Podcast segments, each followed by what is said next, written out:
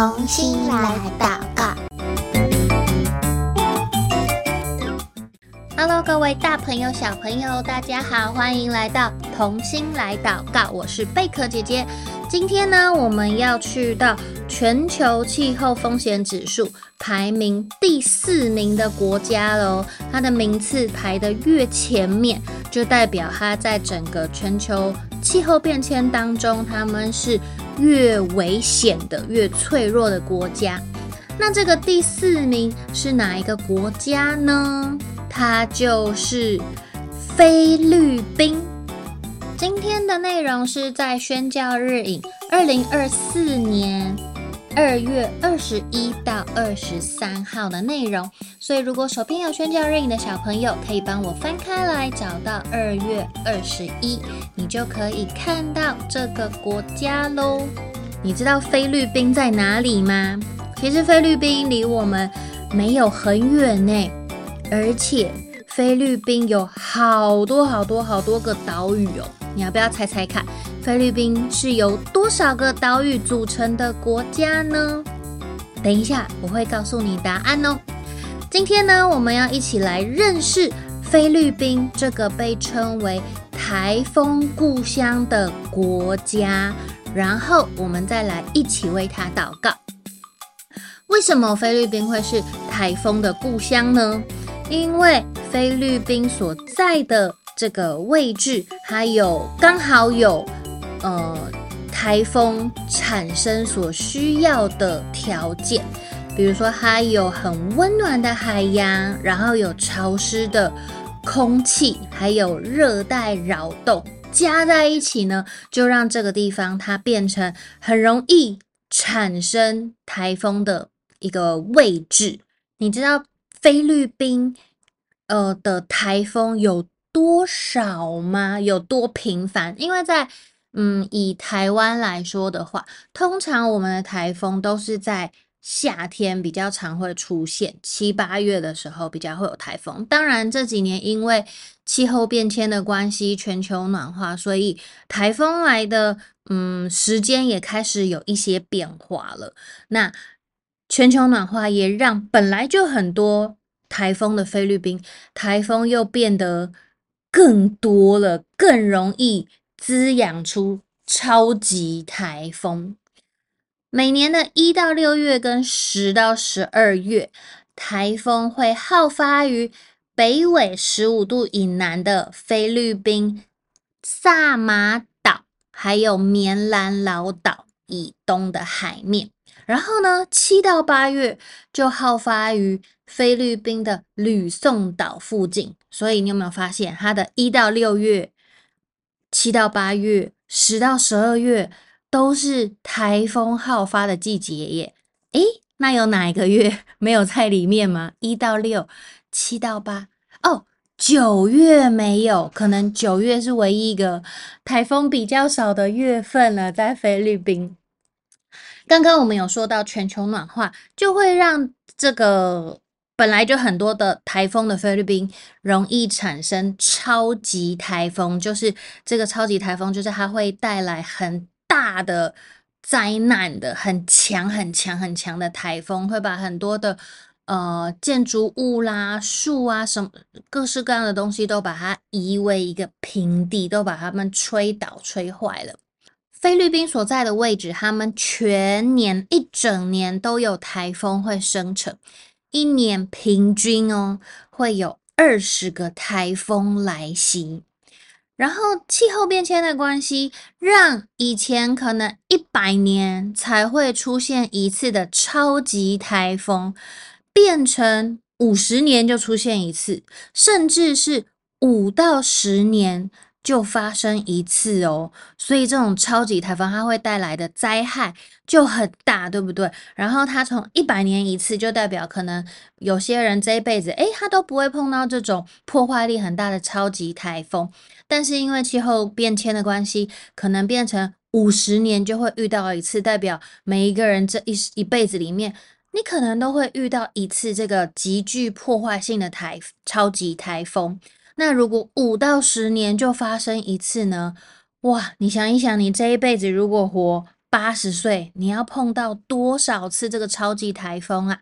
而且超级台风它的破坏力这么大，每一次来，可能我们的住的地方、我们的公共的设施，然后自然景观这些树啊、河川啊、房子等等，都受到破坏，然后要花很多的时间去整理、恢复，然后恢复我们正常的生活，从台风的灾害当中。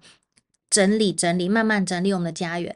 但是它如果五到十年就一次，就是代表你好不容易弄好了，好不容易房子盖好了，道路恢复了，哦，什么东西都弄好了，哇，那个超级台风又来了。所以菲律宾的人现在就是在经历这个不断，本来就已经台风很多了，现在又变更多，而且破坏力更大。好，刚刚一开始呢，贝克姐姐有问你说，你要不要猜一猜看，菲律宾总共有多少个岛屿呢？它是一个由岛屿组成的群岛国家哦。菲律宾总共有七千多个岛屿组成的，所以它每一个都是一个小岛，一个小岛，一个小岛，一个小岛。那在这种岛屿的国家碰到了。呃，极端气候的影响，全球暖化的影响，海平面上升，他们会有很明显的呃感受，因为他们海平面上升，就代表它小岛能够生活的范围会越来越小，越来越小，越来越小，对不对？之前今年一开始我们就有举过这个例子，就好像我们坐在那个浴缸里面，如果那个水越来越高，越来越高，越来越高，我们露出来的身体的部分就越来越。小越来越少，所以这就是这些小岛、小岛屿遇到全球气候变迁的时候会发生的状况。包括台湾其实也是一个岛，对不对？所以当全球暖化、海平面上升的时候，台湾有一些地方也是会被海水淹没的，会消失，或者它会越来越少的。那菲律宾呢？刚刚我们说它是。千岛之国，对不对？有七千多个岛屿，所以呢，它的海岸线是很长的。因为每一个小岛，它就一圈都是海岸线嘛。它的海岸线如果全部连在一起，几乎可以绕地球一圈哦。这么这么这么长的海岸线，在菲律宾，它有海边呢，有柔软细白的沙滩。还有呢，随风摇摆的棕榈树，哇，听起来是不是很适合去度假呀？菲律宾它也拥有仅次于澳洲大堡礁的世界第二大环礁，所以它的珊瑚礁就是吸引很多观光客、潜水客来到这边欣赏的一个特色。丰富的海洋资源也是上帝给菲律宾人很棒的礼物，但是呢，因为在菲律宾贫穷的问题，就促使菲律宾他们在卖东西的时候，他们大量的使用小塑胶袋去包装，所以买一个东西就一个塑胶袋，买两个东西就两个塑胶袋，所以你买好多东西的时候，就拿了好多好多的塑胶袋。那这些塑料它被排放进入大海，就成为全球最大海洋污染国。所以刚刚我们有说，虽然它的海洋资源非常的丰富，但是它却也是全世界最大的海洋污染国。那这个海里呢，刚刚我们有说它是它拥有全世界第二大的。环礁对不对？这个珊瑚礁啊，其实嗯，它也是很脆弱的。只要海水一升温，它就很容易白化，就死掉了。可是最近我们每一集都有在讲到关于全球暖化，对不对？就像那个。地球在发烧，所以这个温度是越来越高的。海里面的温度也一样，海水一直升温，越来越暖，越来越暖，这些珊瑚礁就死掉了。那它死掉了之后，原本住在这群珊瑚礁里面的一些鱼啊，哇，它们就没有地方可以住了。它本来躲在珊瑚礁里面，可以保护它。可是现在珊瑚礁死掉，它们就必须要搬到其他的地方去住。它只好离开它们原本的家了。那加上海水有升温，因为海水暖化，珊瑚礁白化。就逼迫使这些鱼群，它们就必须要去到其他的地方生存，寻找比较低温的水域。那就让有一些是渔业的人，他们本来是靠捕鱼为生的，可是现在这些鱼都不在了，因为他们都搬家，搬去比较冷、比较凉一点的海水的地方了。所以这些捕鱼的人捕不到鱼，他们就。要透过养殖鱼来卖，去维持他们的生活。但是刚刚我们有说，他这边的台风太频繁了，所以呢，每一次他们的这个渔夫。他们做的这个余温都会因为台风的来袭而断电，或者是他们的设备就被台风摧毁了，就让他们损失很惨重。我们一直在讲说气候变迁呐，全球暖化这个极端的气候是怎么造成的？为什么它会越来越热呢？为什么会一直发烧，一直发烧都没有降下来呢？这个原因就是因为我们有产生太过多的二氧化碳排放了，诶，可是聪明的你，贝壳姐姐想要问你哦，如果我们产生了太多的二氧化碳，让地球发烧了，那你觉得应该要怎么让地球不要一直发烧呢？诶，你知道吗？最好的减少二氧化碳的神器就是树木。就是那些大树哦，因为这些树木呢，它们可以吸收二氧化碳，而且可以释放出氧气，就会让地球上面的二氧化碳没有这么多，地球就不会一直发烧，一直发烧，气温越来越热了。可是啊，虽然我们每个人都知道种树是可以减少二氧化碳的方法。但是人类的工业化还有物质主义，我们过度的消耗资源，也让碳的排放量越来越高。可是呢，地球上的树有没有越来越多？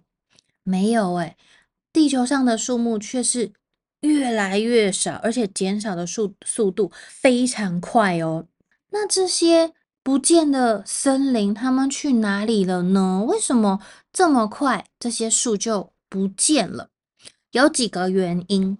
第一个呢是菲律宾的木材出口，因为菲律宾的木材，他们在呃雨林里面有很多的比较硬的硬木树种，它们都是做家具的上等材料，所以呢，菲律宾他们就会出口这些木材。包括做呃建筑的甲板啦，还有做纸浆啊，出口到日本、中国、欧美等等。所以呢，他们为了要能够靠这个赚钱，让木材销出去，所以他们就砍了很多的树，为了要赚钱嘛。这是第一个木材的出口。第二个呢，就是农地无没有节制的扩张。因为他们生活的成本越来越高了，所以农民本来在种田的时候，诶，可能有一些呃农作物，他们是一年只能收成一次，可是，一年收成一次，他觉得赚的太少了，太慢了，他们就想要一年可以多收成几次，这样子我们就可以卖比较多钱的这种作物，所以他们就本来都是种水稻，就改成种高山蔬菜的品种。然后呢，山上的这些梯田就被改成菜园，他们又很密集、很密集的耕种，就是哇，第一波收成了，马上再种第二波，第二波收成再种第三波，所以这个土地就一直、一直、一直都在种菜，它的肥力就是这个土地的营养就越来越少，越来越没有营养了，然后就开始种不太出来，嗯，蔬菜。那这些人，他们就开始就发现，哈，这片地怎么种出来的东西越来越不好，越来越少，或者是越来越慢，他们就会去砍伐树林，然后空出这个树林的地来种菜。所以呢，甚至连森林保护区的树也都被砍下来，让这块地可以来种菜。所以这也是森林消失的原因之一。还有一个呢，第三个就是人口爆炸。因为在古时候，其实很多呃国家很多的农人他们在种农产品、在种作物的时候，他们会使用一个很古老的方法，叫做刀耕火种法。就是他们会先放火把那个树林，就是有一片他们选定好的树林，放火把它烧，把那个树烧掉。然后就会空出一块地嘛，可是烧了的这些树啊，它们就会成为这块地的肥料，那那个土土壤也会变得比较肥沃一点。那这个地方耕种耕种耕种一段时间之后，它就要休息，它就会换另外一块地哦去种。然后过了二三十年之后，诶，再回来这块地，那这块地你土地它也休息好，还有重新有营养了，又可以继续再长出很好的作物。但是因为菲律宾他们的出生育呃生育率很高，就人口很多，所以它的粮食啊还有经济的需求也非常高，所以人们就等不及让这些森林土地能够恢复，就一直种一直种，或者是一直砍森林一直砍森林，为的就是要让人们能够有足够的粮食来吃饱。所以森林就又变少了，这是第三个原因。最后一个呢，就是最近很流行的电动车。电动车跟森林有什么关系呀？因为电动车的电池，它里面有一个原料叫做镍矿。镍矿呢，有很很多很丰富的镍矿在印尼跟菲律宾的。雨林里面，他们有很丰富的镍矿，但是呢，印尼已经下达出口禁止令，就是不准这些镍矿从印尼卖给其他国家，所以大家就来跟菲律宾买，对不对？然后在他们菲律宾巴拉望岛的雨林，就这样被连根拔起，露出。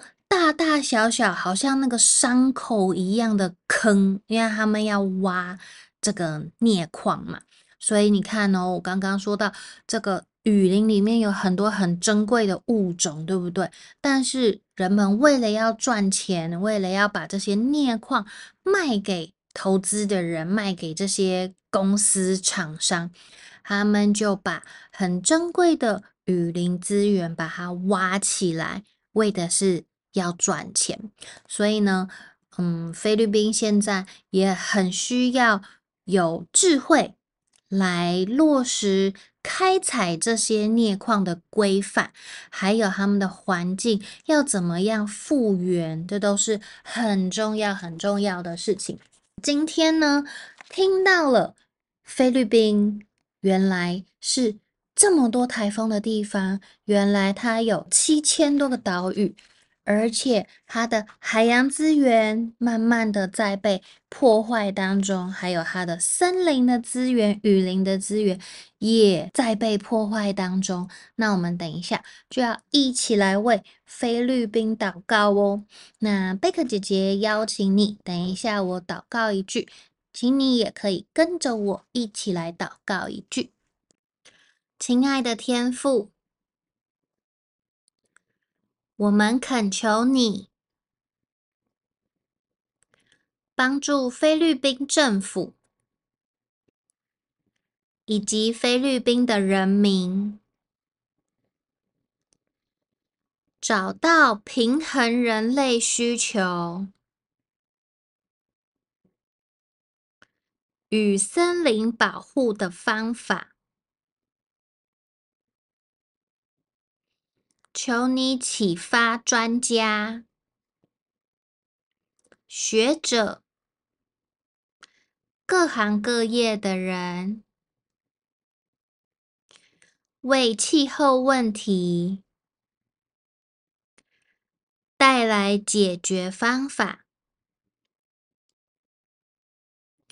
也愿我们能明白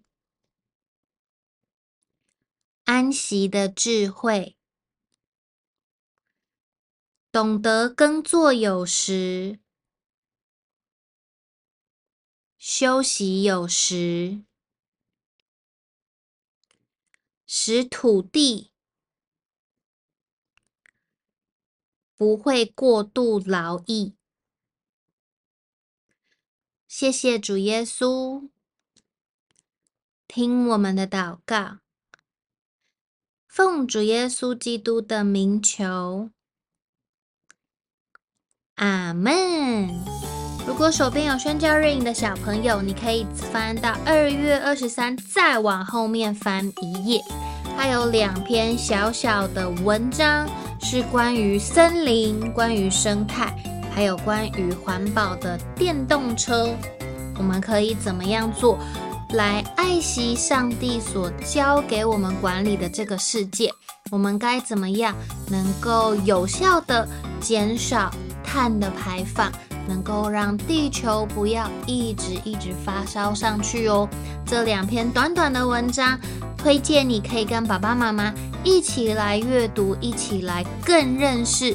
我们所不熟悉的领域，今天的同心来祷告到这边先告一个段落喽，我们下一集再见，拜拜。